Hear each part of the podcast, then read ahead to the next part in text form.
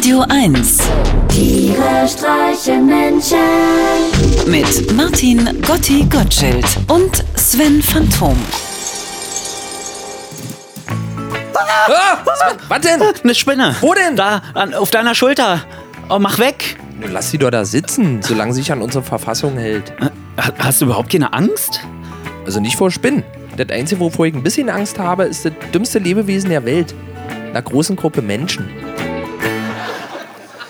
Kaum dass die Räder des Flugzeugs die Landebahn berühren, lösen die ersten Passagiere ihre Gurte, nehmen das Handgepäck aus den Fächern und stehen komplett angezogen im Yang.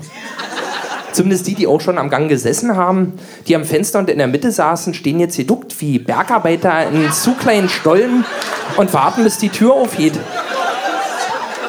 Das habe ich nie verstanden. Der Bus musste ohnehin warten, bis alle drin sind. Und spätestens am Kofferband stehen wir alle wieder nebeneinander. Warum also diese Eile? Lässig lasse ich die Luft aus meinem Mercedes-Benz Nackenkissen und lege es zurück in den Humidor. Das Schlimme am Ankommen ist ja, dass man dann auch immer schon gleich da ist, denke ich, und ärgere mich kurz darüber, dass man alles, was man denkt, auch immer gleich mitkriegt. Die tragen überhaupt keine Sombreros, entfährt es Sven verblüfft, als sich das Auto mit den Packern nähert. Ich schaue ihn eine ganze Weile an, aber er verzieht keine Miene. Sollte es gerade ein Witz sein? Was? Na, das mit den Sombreros. Nein, wirklich wahr, kein einziger Sombrero. Wie bitte? Ich schaue ebenfalls aus dem Fenster. Wirklich wahr, keine Sombreros weit und breit. Hatten wir uns etwa verflogen? Stewardess! Stewardess, wo sind denn die Sombreros? schreien wir wie aus einem Mund. Die gibt's im Souvenirshop in Mexiko. Ah, und wo sind wir hier? Auf Teneriffa. Und das gehört zu Spanien. Und wieso um alle in der Welt tragen die Arbeiter dann nicht wenigstens zum Schutz Kastagnetten an der Hände? Das ist doch nur ein Klischee. Ja, aber doch wohl ein sehr liebgewonnenes. Glauben Sie etwa, wir tragen die Filzhüte und die Lederhosen hier zum Spaß? Glauben Sie etwas bereitet uns Freude, uns bei jeder Kleinigkeit beschweren zu müssen, ständig auf 1 und 3 zu klatschen und beim Lambada über die Tanzfläche zu starksten wie der Golem nach einer Hüft-OP? Wir tun es doch nicht für uns. Wir tun es für Europa.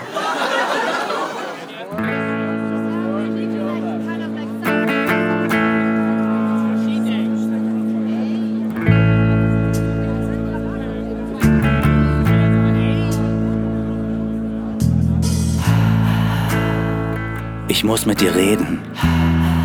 Das waren deine Worte, als wir aus dem Olympiastadion kamen und ich sagte, ja klar, aber ich hab echt Hunger, lass uns erstmal was essen. Wie wär's hiermit? Ein Imbiss, ein Imbiss, schau. Sie haben auch Currywurst. Die magst du doch so. Und ich bestellte Pommes rot-weiß und du eine Currywurst. Und wir ließen das Mario Bart Programm nochmal vor unserem inneren Auge Revue passieren. Wir scherzten und lachten und ich dachte, so sieht Glück aus. Mein Mädchen im Arm und Pommes zwischen den Zähnen. Doch plötzlich wurdest du ganz ernst und sagtest, ach, worüber ich mit dir reden wollte. Ich muss dich verlassen. Wir zwei passen einfach nicht zusammen. Ich sah dich fassungslos an, hatte den Mund voller Pommes und mit jedem Kauen schien sie mehr und mehr zu werden. Ein endlos sämiger Brei, der träge meine Zunge umspülte und ein Schleier aus Tränen vernebelte mir die Sicht und zeichnete dich weich wie eine Schauspielerin in einem französischen 70er Jahre Erotikstreifen. Nie warst du schöner gewesen. Und als ich die Pommes endlich geschluckt hatte, lächeltest du deutetest auf meinen Mund und sagtest, du hast da was. Und im Spiegelbild im Fenster sah ich, ja, ich hatte da wirklich was.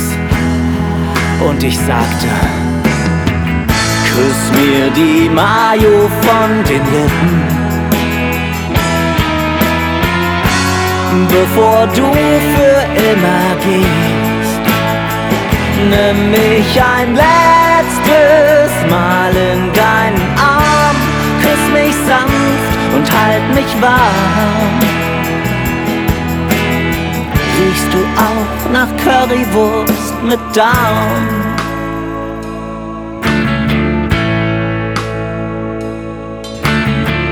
Nein, nein, sag, dass das nicht wahr ist, flüsterte ich, als sich unsere Lippen voneinander lösten. Was habe ich falsch gemacht und was heißt hier, wir passen nicht zusammen? Ist es wegen meiner Füße? Es sind meine Füße, oder? Du kannst es mir ruhig sagen, sind es die Füße? Doch du sagtest. Wenn du es unbedingt wissen musst, es ist das Fleisch. Schau, ich esse Fleisch für mein Leben gern und du bist Vegetarier. Wie soll das jemals gut gehen? Siehst du nicht, wie falsch und böse es ist? Wie kannst du behaupten, du würdest Tiere lieben? Wie kannst du behaupten, du würdest ein Lamm lieben, wenn du es noch nie gekostet hast? Das ist der unüberbrückbare Unterschied zwischen uns. Du bist ein ignoranter Nazi-Vegetarier und ich bin frei, offen und wild. Ich will alles sehen und erleben. Ich will von der Welt kosten, verstehst du? Ich will sie schmecken.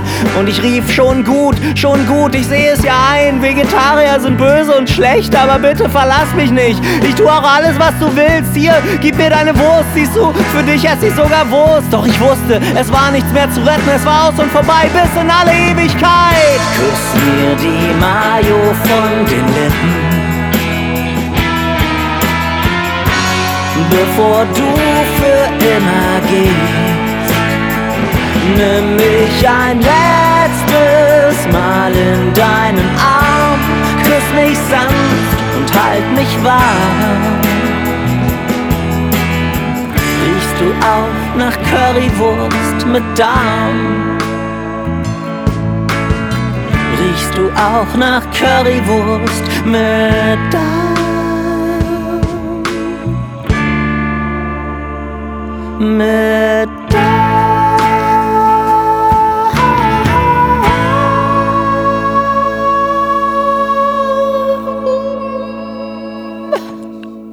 Apropos, lustige Anekdote. Meine Mutti dachte ja früher immer, das D und das H auf den Toiletten steht für Darm und Haaren. Tiere streichen Menschen. Immer freitags in der schönen Woche auf Radio 1.